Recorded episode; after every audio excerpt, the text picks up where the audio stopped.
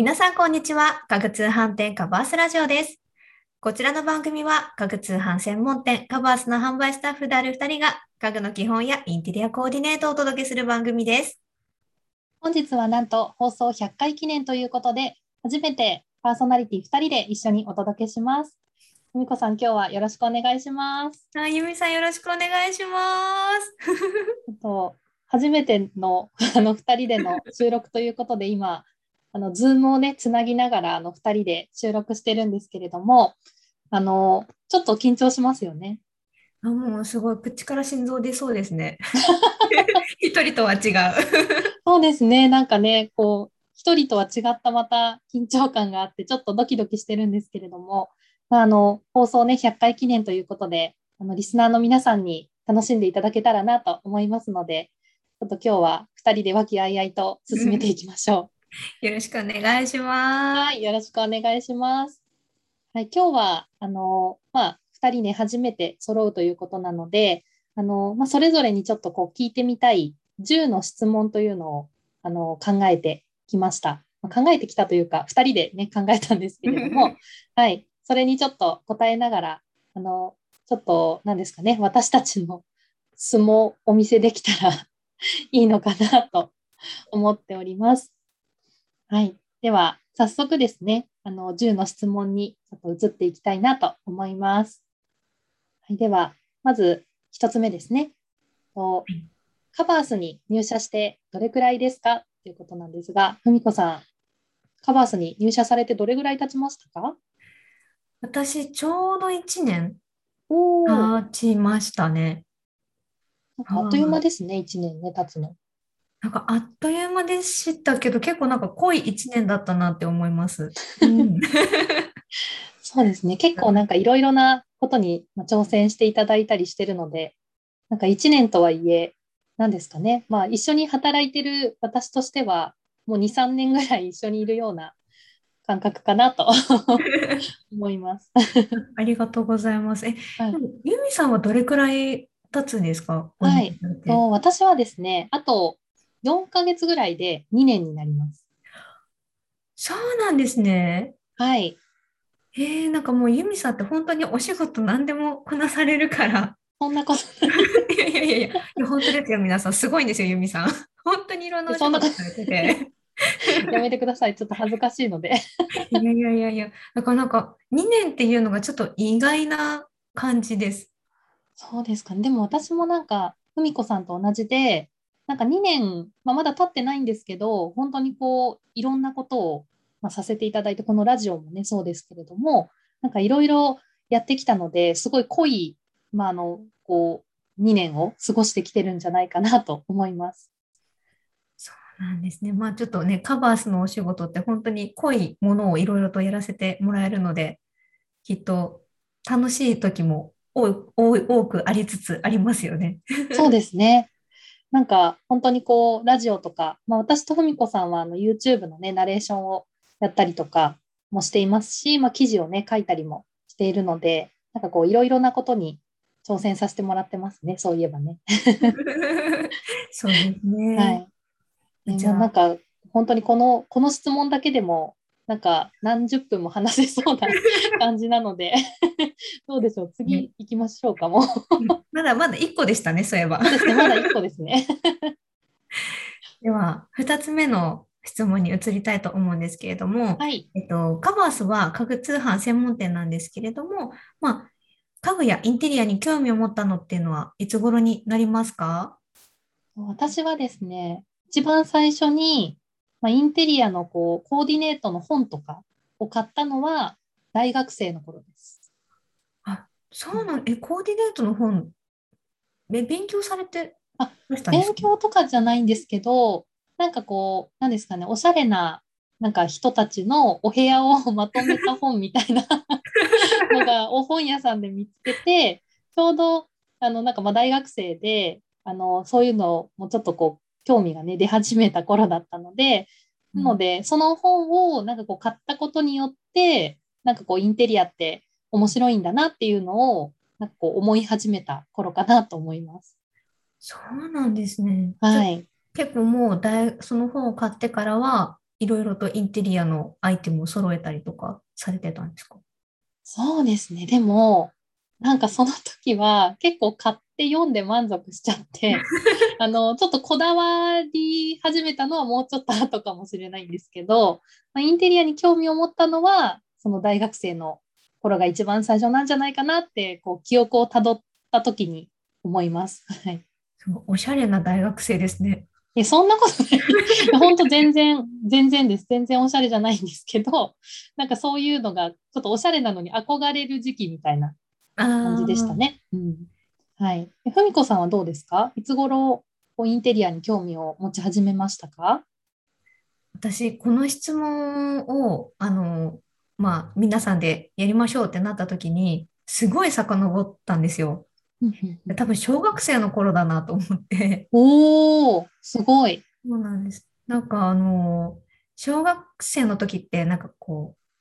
自分の理想の家を描いたりとかしませんでした？ああ、なんかありましたね。そういう、なんかこう学校の授業とかでもなんかありましたよね。ありましたよね。なんかそういう時に、この部屋にはこういうインテリアが欲しいみたいなのを書いたりとかよくしていて、ああ、なるほど。うん遡ると小学生ぐらいから、まあね、買うことはできないけれども、こういうインテリアがいいな、こういう家具がいいなっていうのはちょっとふつふつとあったのかなって思いました。あ、そうなんですね。なるほど。小学生の頃からっていうとなんかすごいですね。やっぱりその頃からこうインテリアにね、興味があったから、今ちょっとカバースにいるのかもしれないですね。そうですね、ちょっとあの吸い寄せられるようにはい。スーッと行き着いたのかもしれないです。そうですね。ちょっとこう、入社するべくして入社されたのかもしれないですね。えー、じゃあ、じゃああれですね。なんか、3つ目の質問が、そのインテリアに、まあ、興味を持ったのがいつ頃で、まあ、そのきっかけは何ですかっていうことなんですけれども、じゃあ、ふみこさんはあれですね、その小学校でその理想のお家とかを書いたのがきっかけっていう感じですかね、じゃあ。そうですね。多分。多分。でもその頃の記憶ってちょっと曖昧になっちゃいますよね。そうですね。すいません。結構曖昧です。なんとなくこう、そんなことをやったな、みたいな。そうですね。なんか、まね、当時こう3階建ての家が流行り始めた時代だったんですよ。確かになんか、こう、3階建てのお家おしゃれみたいなのありましたね。ね、1階ずつ、こう、1階はこういうテイストで、2階はこういうテイストでみたいなのを考えてたので、まああ、じゃあそれがきっかけですね。かね。うんうんうんゆみさんはやっぱり、ですか、その大学生の時に本を買われたっていうのがきっかけですそうですね。なんかその本を、まあ、なんで買おうと思ったかっていうと、大学生で初めて一人暮らしをしたんですね。なので、こう自分のお部屋というか、こう自分だけの空間みたいなのが手に入ったので、なんかこう、おしゃれにしたいなみたいな気持ちがちょっと芽生えて、まあ、その大学生のやっぱり初めての一人暮らしが、まあ、きっかけだったかなって思います。確かに一人暮らしってやっぱり家具とかにこだわりたくなりますよね。そうですね。結構、ね、あの、カバースのメディアサイト、まあ、3つありますけれども、そこでもね、一人暮らし向けのこう記事ってすごい人気じゃないですか。はい。はい。なので、やっぱりこう、一人暮らしってなんか特別感があって、なんかこだわりたいなって、こう、思うきっかけになる、あの、まあ、なん、なんていうか、こう、出来事なのかなって思います。ね、お部屋もコンパクトな分、こう効率よくね、こう、いろんな家具を配置したいとかっていうのもね、考えたりするのも楽しいですしね。そうですね。はい。なんか、またね、このカバースラジオでも、ちょっと一人暮らし向けのお話とか、なんか今後もたくさんできたらいいですね。そうですね。ぜひぜひ、あの、一人暮らしの方、楽しみにしていただけたらなとはい。そうですね。思います。ちょっと楽しみにお待ちください。はい。じゃあ、次の質問いきましょうか。4つ目なんですけど、この、ね、いろんなこう家具に対するこうきっかけとかありましたけど、このカバースに入社する前と後で、家具とかインテリアに対する思いっていうのは変わったことってありますか？何か。そうですね。でも、すごく私は影響を受けて、あの変わりましたね。なんか今までは、何ですかね、こう、なんとなくのイメージで、あの、家具をね、選んだりとか、お部屋をね、コーディネートしてたんですけれども、ま、カバースにこう入社したことで、やっぱりこうもっときちんとこう専門なんですかね、こう家具選びのプロとしてじゃないですけれども、そういった感じでこう知識もね、しっかりつけなきゃっていう思いがなんか芽生えたので、やっぱりこうカラーコーディネートの資格を取ったりとか、あとは、あのそうですね、カバースに入って一番変わったのは、あの断捨離をしたことだと思います。うん、ゆめさん、一時すごい断捨離の記事いっぱい書かれてましたもんね。はい、もう断捨離熱みたいなのが なんかあの、ちょっとこう燃えてしまって、あの、ふみこさんにもね、以前お話ししたんですけど、本当にもう、なんか、もう、なんですかね、毎週、週末になったら、どこかの部屋を断捨離してるみたいな 感じのあの、状況に、状況にというか、そういう、なんかこう、時期があって、それでこう断捨離のね、記事とかもたくさん書いてたんですけど、やっぱりこう、おしゃれなね、お部屋に仕上げるためには、なんかこう、無駄なものを省いていく必要もあるんだなっていうのがあって、なんかどうしても、何ですかね、おおしゃれなお部屋を作ろうと思うと、なんかおしゃれなアイテムをたくさん買いたくなるじゃないですか。うん、でも、なんかこう、プラスするだけじゃなくて、まあなんかこう、引き算していくことによって、こう、より何ですかね、洗練された空間になるというか、おしゃれな感じがこう、アップするのかなっていうのに気づくことができて、あの、すごくカバースに入ったことで、あの、お部屋作りに対する考え方が変わったかなと思います。なんかすごいこう名言が続出したそうですか。確かに確かにっていう思いが強いですね。さすがですね。いやいやいや、なんかでも本当にその、ハマり始めた大学生ぐらいの時に気づきたかったことなんですけど、なんか今更気づいちゃったみたいな感じなんですけど、ふみこさんどうですか？カバースに入社する前と後で、なんかこう、インテリアに対する思いとか、家具に対する思いとか変わりました、やっぱり。そうですね。やっぱりあの、私もカバースに入社する前は、なんとなくで家具を選んでたなっていうのがすごく強くて、で、あの、なんとなくこういうテイストがいいけれども、なんとなくこれでいいやみたいな、うん、そうですね。インテリアとか家具とか好きだけれども、知識もそんなにないし、あの、なんかこう、漠然と商品を見てると、なんかこう、なんですかね、もうこれでいいやみたいな、ちょっとかなりこう妥協して家具を選んでいたんですけれども、ぱりこうカバースに入社させてもらってから、いろんなね、あの、家具のテイストとか、あの、専門用語とか知るようになって、あ、これ、この家具を買うんだったらお部屋もこういうテイストにした方がいいし、もっとこういう過ごし方をしたいんだったら、こういう機能のある家具を選べばいいんだなっていう、こう、あの、何ですかね、家具を選ぶ時短にもなったなって思ってます。ああ、確かにこう、何ですかね、こう自分の中で基準ができるから、うん、あの、家具をなんかこう選ぶ時のスピード感みたいなのが上がりますよね。なんかそうですね、ポイントが分かるとやっぱり家具選びもね、すごく楽になりますよね。そうですね。本当にこの悩んでる時間が減ったので、で、時短になりつつも知識があるから、よりそこ家具に愛着を持って買うことができるようになったなっていうのは思ってますね。ちょっとインテリアに関する思いっていうよりかは、ちょっとずれちゃいましたけど。ま、学んだことみたいな感じですね。そうですね。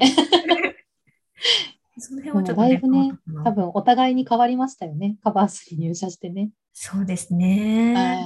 はい。これからもね、たくさん勉強していきたいですね。そうですね。自分の生活にも役立ちますしね。そうですね。もう、まあ、とにかくね、自分のね、こう、住んでる空間もおしゃれにしたいので お互いにちょっと、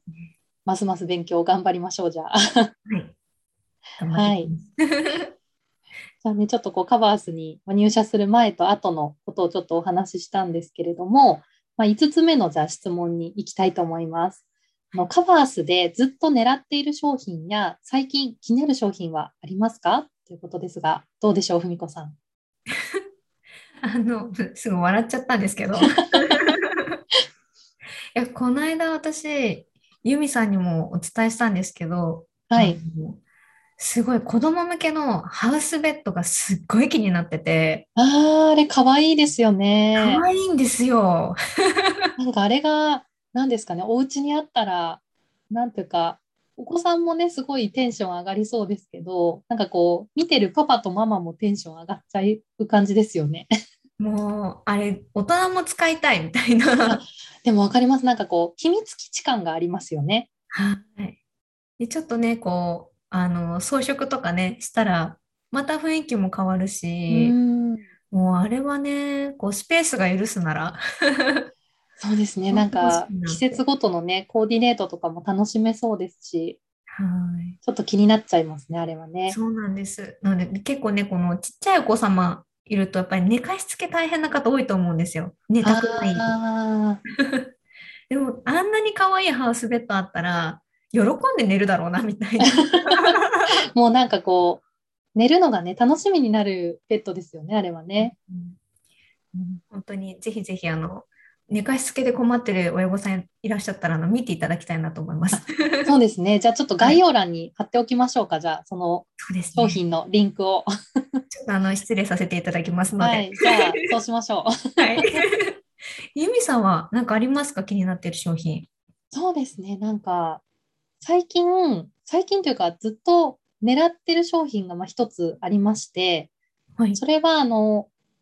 えっと、2人掛けのソファーなんですけど、はい。あの木製のフレームに、フレームなんですけど、座面がちょっと珍しくあのレザーなんですよ。合皮合皮レザー。いいですね。ちょっとこう、異素材の感じがすごくおしゃれで、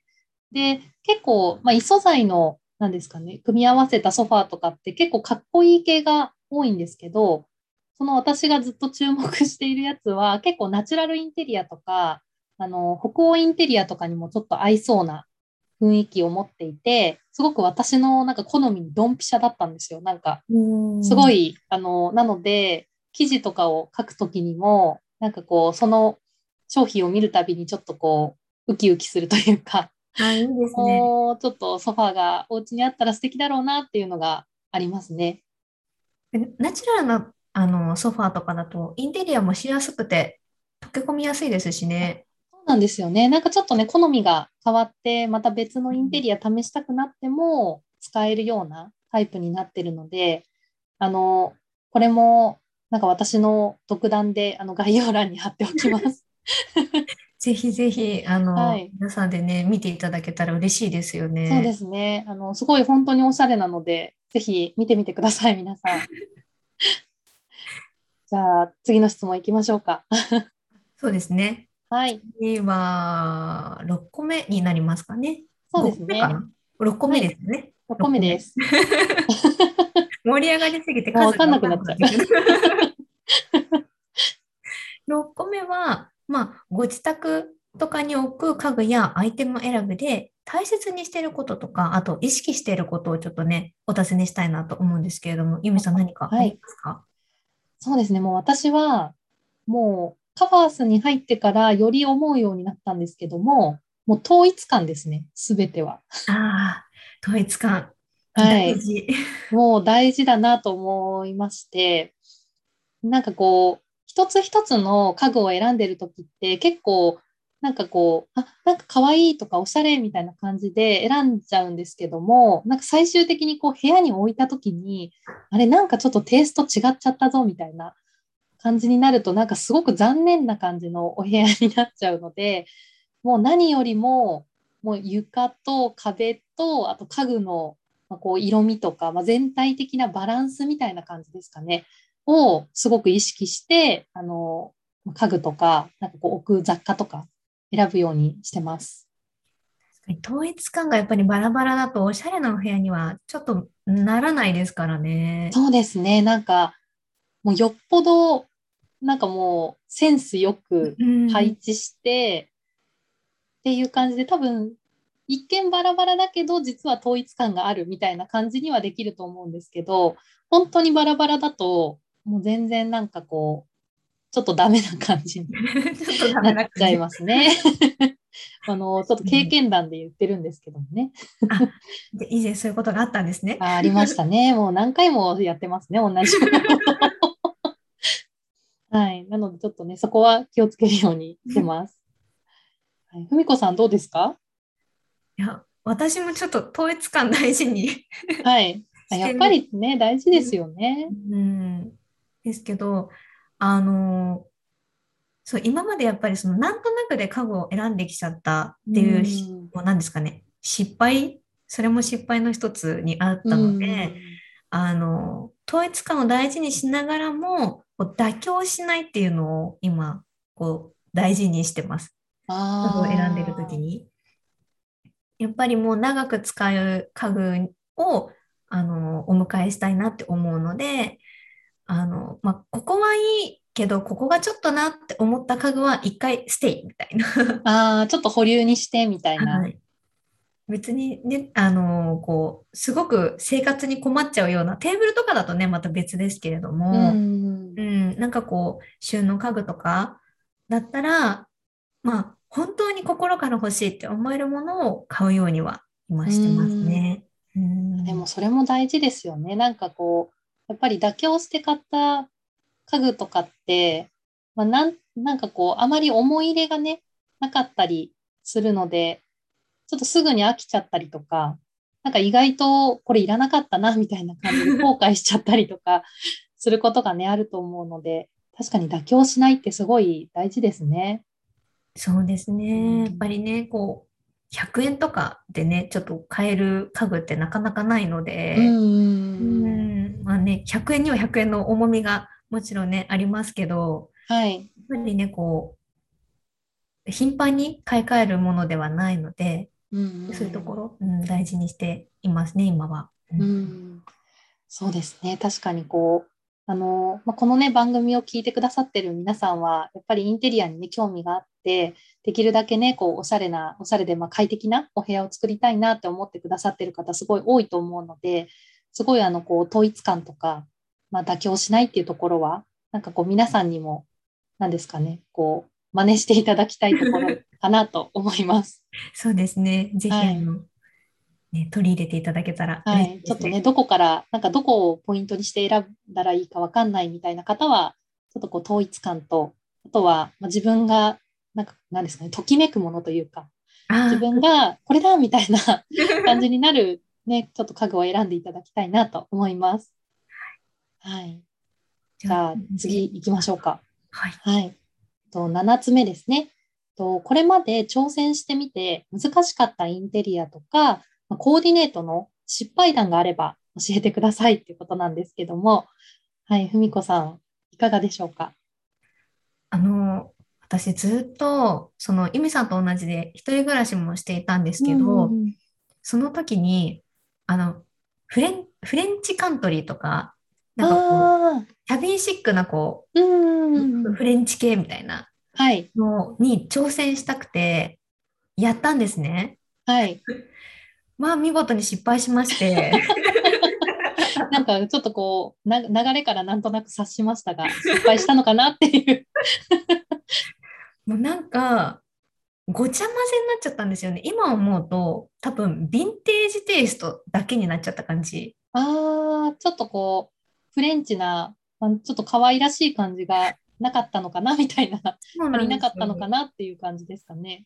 え、なんか、しかもこの可愛らしい感じの家具を買おうとしても、なぜか、こう、ロココ調みたいなのばっかり買っちゃって、ああ、なるほど。なのに、こう、ヴィンテージっぽい家具もあるから、なんかこう、とにかくアンバランス、それこそもう統一感がないああ、ちょっと。こう、コテコテな感じですかね。濃いめな感じのが集まっちゃったみたいな。そうなんですよ。なんかこう、もう、ね、こう、あ、悪が強いみたいな感じの部屋になっちゃって。癖がすごいみたいな感じですねあ、。そうです。悪じゃなかった。癖 すごい部屋になっちゃって、一回。あーそれはちょっとなんかこ反省するところがきっといっぱいありますね、じゃあね。はい。でね、やっぱりこの、なんとなくでやっぱりそのね、選んできちゃってたっていうのも、やっぱりそこに通ずるんですよね。あ、これかわいいみたいな。でも家具一つ一つは可愛いとか好きっていう感覚だけで選んだ結果、そんな感じになっちゃったので。ね。いやでもなりがちですよね。やっぱりね、こう、トータルでね、想像しないといけないなっていう反省が ありますけれども。はい、うん由美さんは何か失敗談ありますか？そうですね。私は、あの、以前、このカバースラジオでもちょっと言ってるんですけども、あの、テレビ台？を、はい、あの、選んだ時に、それこそこう妥協してしまって、とりあえずもうこれでいいや、みたいな感じで選んだがゆえに、あの、今ね、こう、お部屋全体的に北欧インテリアっぽくしてるんですけど、あの、全然違うテイストが入っちゃって、あの、ちょっとそこだけ統一感がなくなっちゃったんですよね。なんか、なんかもうちょっとこう、床の色とか、他の家具の色と合わせて選べばよかったなって、すごい今、後悔してるんですよね。今もお使いなんですか？はい、そうなんですよ。あの、皆さんそうだと思うんですけど、家具家具ってそんなになんかこう簡単に買い替えられないじゃないですか。まあ、壊れてないし、使えるっちゃ使えるので、なんか使っちゃってるんですけど、なのでずっとあの、テレビ台を探し続けてます。未だに。テレビ台を探す旅を、はい、するんですね、はい。ちょっとテレビ台探しの旅をですね、あの、一人黙々と してるんですけれども、でも結構あの、皆さんそうだと思うんですけど、テレビ台ってそんなに何ですかね、注目しないというか、やっぱりソファーとか、あの、まあ、他のね、こう収納棚とか、まあ、ベッドとか、そっちの方がこう、注目しちゃうというか、そっちにこう気が行きがちだと思うんですけど、意外とテレビ台ってすごい見えるんですよね。やっぱリビングにね、置いてると。確かに。はい、意外と主張してくるんですよ、あの子は。あの子は。あの子は。なので、あの、皆さんに本当にあの妥協しないでほしいというのをお伝えしたいです。あの失敗しているので。確かに。リビングでなんだかんだこうテレビ自体がね存在感ありますしね。そうなんですよね。なのでやっぱねそれを載せてるものもちょっと目立ってしまうので、あのちょっとねテイストが違うものが入るとやっぱりちょっと悪目立ちしちゃうんですよね。うんうん、なのであの私の中でのこう一番の失敗はそれかなって思います。まあ、いろいろね他にも同じようなこなんかこう同じぐらいのレベルのあの失敗はいろいろあるんですけど あの最近だとそれが一番こう印象的だったかなと思います。確かに、まあ、その失敗を踏まえていろいろと記事とかに反映ですね。はい、あの記事を書かせていただいてます。じゃあ次の8個目？はい、行きましょうか、じゃあ。疑問なんですけれども、そんな挑戦や失敗をする前の自分に紹介できるとしたら、どのサイトのどの記事を紹介しますか？由美さん、はい、ありますか？そうですね、私のそのテレビ台 選びだとしたら、とカバースのカバースマガジンでですね、あの、タイトルもその通りなんですけども、インテリアを台無しにしないおしゃれなテレビ台コーディネート例っていう記事があるんですね。はい。で、あの、こう、まあ、インスタグラムの画像とかもちょっとこう使ってですね、あの、テレビ台を、まあ、おしゃれにね、コーディネートしている実例をたくさん見ることができる記事なので、なんかそれを見ていたら、きっと失敗しなかっただろうなと思います。なんかあの他のね、こうおしゃれな方々のお部屋のコーディネートってすごい参考になるので、うん、あのそれをねこう見てから商品を選ぶとやっぱりこうイメージもねしやすくてあなんかこういうテイストがいいかなとかあなんかこういうタイプがいいなっていうのがすごい分かったんじゃないかなと思うのであの過去の自分に見せるとしたらその記事を見せたいなと思います。はい、実例見れるとだいぶ違いますもんね。そうですねやっぱりなんかこうコーディネートがねしやすくなりますし、なんかこう見本があるとやっぱり人間ね、いろいろやりやすいと思うので、あの、すごくおすすめです、その記事が。はい。ふみこさんはどうですか？そんな、あの、フレンチカントリーな、ちょっと失敗してしまった自分にそうですね。あの、私はですね、あの、カバースの、カバースマガジンのサイトのはい。中のフレンチカントリースタイルを作る5つのポイントソファーの選び方という記事をね、あの、過去の自あ分にあ、いいですね。送りたいなってはい。思うんですけど、もうこの、あの記事は、まあ、あの実例とかはないんですけれども、その分はい本当にこう、凝縮されたフレンチカントリーのこの作り方のノウハウみたいなのが詰まっていて、ああの、私、当時の私はですね、あの失敗した時には、白とベージュとブラウンが混ざってたんですね。あ、なるほど。なるほど。なるほど、もうあの想像していただくと分かる通り、ごちゃごちゃなんですよ。はい。ちょっとフレンチカントリーとは確かに外れてしまう感じがしますね、ちょっとね。まあ、その時の私が見たらね、この中に書いてあるあのベースカラーのお話とか、あと、ですかね、ソファーの選び方、フレンチカントリースタイルを作るには、やっぱりこの、ね、あの、過ごす空間の中でやっぱりソファーってすごく大事なね、要の家具なので、まあ、そのソファーをね、フレンチカントリーテイストに染めるには どういうふうに 選んだらいいのかっていうのがね、きちんと、きちんと、うん丁寧に書かれているので、うん過去のね、自分にこれ、この記事読みなってってはい。書けたらなと思います。あーうんあれじゃああれですね、こう、フレンチカントリー気になってるけど、なんかこう、どうやってやったらおしゃれに見えるかなってちょっと悩んでる方とか、まあ、こう、初めてのフレンチカントリーみたいな方にもなんかおすすめできそうな記事ですね、じゃあ。そうですね。やっうんぱり、この、何ですかね。意識しないと、こう、そのテイストにならないっていうのは、どのテイストもそうだと思うんですけど、その意識するポイントがきちんと分かってれば、多分基本的に本来失敗しないと思うんですよね、うんうんうんどのテイストでも。なので、やっぱり、こういう記事のノウハウとかっていうのはね、あの、新しいテイストに挑戦されるときには、必ずチェックした方がいいなと思いますので、ぜひ、あリスナーの方にもね、ーそうですね、お届けしいたいですね。じゃあ、これも概要欄に載せておきましょう、じゃあ。二人のちょっと、これ読んでほい。しいなっていう 記事を、じゃあ、ちょっと厳選して載せておきましょうか、じゃあ。そうですね。なので、はいね、ぜひぜひはいご覧いただいて。そうですね、ちょっとさん少しでも参考にしていただきたいですね。はい。はい。お願いします。はい。じゃあ、載せておきます。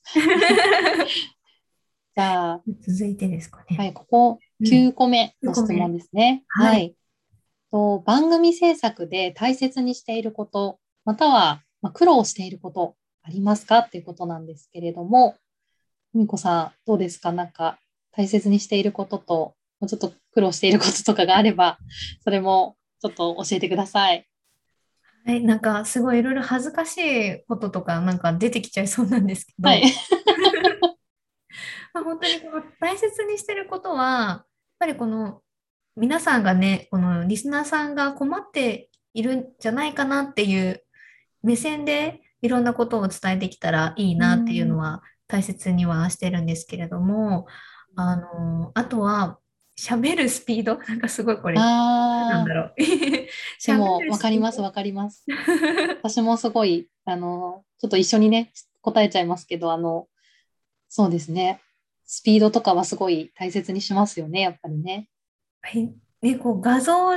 とかがない分、うん。ね、喋るスピードってやっぱり大事にしたいところですよね。そうですね。なんか、意外とね、こう収録してから聞いてみると、なんかすっごいここ早口で喋ってるなとか、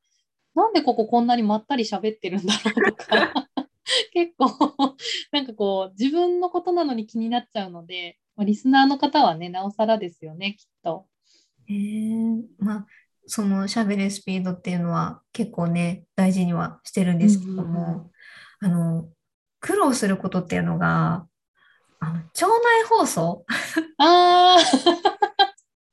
すごいなんかこうリアルな裏話で申し訳ないんですけど、あのはい。いろんな音って遮断できるじゃないですか。あの、車の音とかっていうのは窓閉めればね、なんとか。うんあの、腸内放送とかってね、やっぱ室内に行っても聞こえるようになっているじゃないですか、腸内そうですよね。パトカーの音とか。うんうんうんうんそれちょっと、ユミさん苦労しませんか？いや、ありますね。なんか私も私なんかこう、飛行機が通る音が結構、こう、ブーンみたいな音が、あの、なんかこう、聞こえてきてしまって、はい、なんかまあ入ってない時もね、あるんですけど、なんかやっぱりちょっとこう、ドギマギしてしまうというか、ちょっとドキドキしちゃいますね。あと、で最近はやっぱ腸内放送もちょっと多めかなと思うので、なんかそれがこう入らない時間帯を探して、ちょっと収録するのが、まあちょっとこう苦労してるところかなと 思います。ゆみさん、他になんか大切にされてることとか、苦労されてる他にありますか、はい、そうですね。私、結構声のトーンとかも 気をつけたりしますね、やっぱり。ちょっと、私は普段こう話してると、だんだんだんだんちょっと声が低くなってくる時があるので、なんとなくこう自分の癖みたいなね、ものが多分、ふみこさんもね、あると思うんですけど、なんかそれをこう、その癖が出ないようにというか、できるだけこう、リスナーの皆さんが聞き取りやすいトーンで、こう、あの、聞き取りやすい、なんですかね、言葉というか、わかりやすいように喋るっていうところはすごい心がけてますね。確かに、でも、ユミさんの会話、本当に聞き心地なんですか？耳、耳、耳心地？耳心地？いいんでしょうね な。なんか言いたいことはわかります？爽やかな感じ、すごく聞きやすいし、爽やかな感じが、うん、するので、そういうの意識されてるんですね。ちょっと勉強になります。はい。ね、でも、ふみこさんもね、あの、すごい、お声すごい綺麗ですし、なんか、なんですかね、ふみこさんの方がすごいトーンが、なんかこう、安定してて、私はすごい聞きやすいなって思うので、なんかね、お互い褒めてて変な感じですけど。すごい、なんかニヤニヤしリスナーさんからしたらね、なんか2人で何やってんだって感じかも しれないですけど、お互いにね、そう、尊敬できるところがありますのでね。はい。はい。お互いに同じ、ちょっとこう苦労をしながら、でも皆さんにこう、できるだけ有益な情報をお届けできるように、ね、頑張っております。あの、はい、そんなこんなでお届けはい、お届けしてね、あっという間に100回になりましたので、はい、次はね、200回を目指していきたいですけれども。そうですね。はい。そこまでぜひね、あの、皆さんに、あの、聞いていただけたらなと思うんですけれども、はい。まあ、ね、ここまで9つ来ましたが、はい、最後の10個目になってしまいました。早いですね。なんか私たちは早いなと思うんですけど、どうですかね？リスナーさんはなんかそろそろ終われよって思ってるかも しれないんですけど、最後のね、10個目。最後の10個目。はい。最後にリスナーの皆様に一言あの2人から、はい、お伝えしたいなと思うんですけど、まず、はい、ゆみさんから。はい、わかりました。はい、ここまであの長々と 私たちの 雑談といいますか、ちょっとね、あの、質問、まあ、質疑応答みたいなのに お付き合いいただいてありがとうございます。あの、いつもですね、本当にリスナーの皆さんが、まあ、いらっしゃるから、私たちもこう、毎回、あの、何ですかね、あの、少しでも役立つ情報をお届けしたいなと思って、あのカバースラジオあのやらせていただいてますので、これからもね、こう末永くあの楽しみながら聞いていただいて、あの、まあ、カバースラジオのファンになっていただけたら嬉しいなと思います。で、まあ、なかなかこう、ふみこさんとね、2人でお送りする回は少ないかもしれないんですけれども、あの、それぞれ、あの、内容をね、しっかりこう考えながら、カバースラジオをお届けしておりますので、毎回楽しみにあの聞いていただけたら嬉しいです。これからもよろしくお願いします。じゃあ、ふみこさん、小さく拍手していただいてありがとうございます。あの、ふみこさんから、じゃあ、リスナーさんのリ、リスナーさんに一言お願いします。はい。えっ、ー、と、なかなかこういう、あの、形で、あの、インテリアのことをお伝えしているタイミング、タイミングというか、あの、方っていうのはね、なかなかいらっしゃらないなという、こう、なんですかね、感じはあるので、いろいろなこう試行錯誤で由美さんと一緒にお伝えしてあの、させていただいているんですけれども、本当にあの、リスナーさんからいただくコメントとかに、あの、すごく励まされていて、で、あと質問もね、あの、いただいたりとかして、次回はね、こういう回をお届けできたらいいなとか、そういうのをこう、ユミさんと一緒に、あの、まあ、一つずつあの積み重ねていって、やっとこのね、あの記念すべき100回目を皆さんと一緒にあの迎えることができたのは、本当にね、あのリスナーの皆さんが一緒にね、聞いてくださってて、なおかつ一緒にこの番組をね、作ってくださったからだなと思っています。これからも、あの、ゆみさんと一緒に、あの、皆さんのね、インテリアとか、家具とかのあのお役に立つ情報をお届けしていきたいなと思っておりますので、ぜひ今後もあの皆さんと一緒に番組を盛り上げていけたらなと思っておりますので、あのよろしくお願いいたします。ありがとうございます。なかなかね、私たちの方からこう、リスナーさんに思いを届ける機会もちょっと、普段のね、番組だとあんまりないので、ちょっと、あの、少しでもお気持ち、お気持ちを受け取っていただけたら、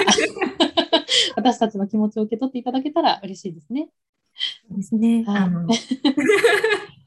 はい、では、20個の質問が終わりましたけれども、まあ、あのカバースラジオではですね、まあ、インテリアや質問に関する、まあ、リスナーさんからのこう質問もたくさん募集しております。であの本当にこう人気の、ね、インテリアコーディネートを知りたいとか、寝具のお手入れについて教えてほしいなどですね、お悩みや気になるテーマを教えていただければと思います。もう皆さんがですね、本当にコメントしてくださったお悩みは番あの番組のテーマとしてどんどん採用させていただきますので、ぜひお気軽にお声をお聞かせください。今日はね、あの、お送りしてまいりました。ね、こんなに長々と。はい。長々とお付き合いいただいて。はい、本日もね、あの、最後までご視聴いただいて、本当に、本当にありがとうございました。はい。それではですね、また次回の放送で、まあ、みこさんか私かお送りするかと思いますので、はい、あの、楽しみにお待ちください。また次回の放送でお会いしましょう。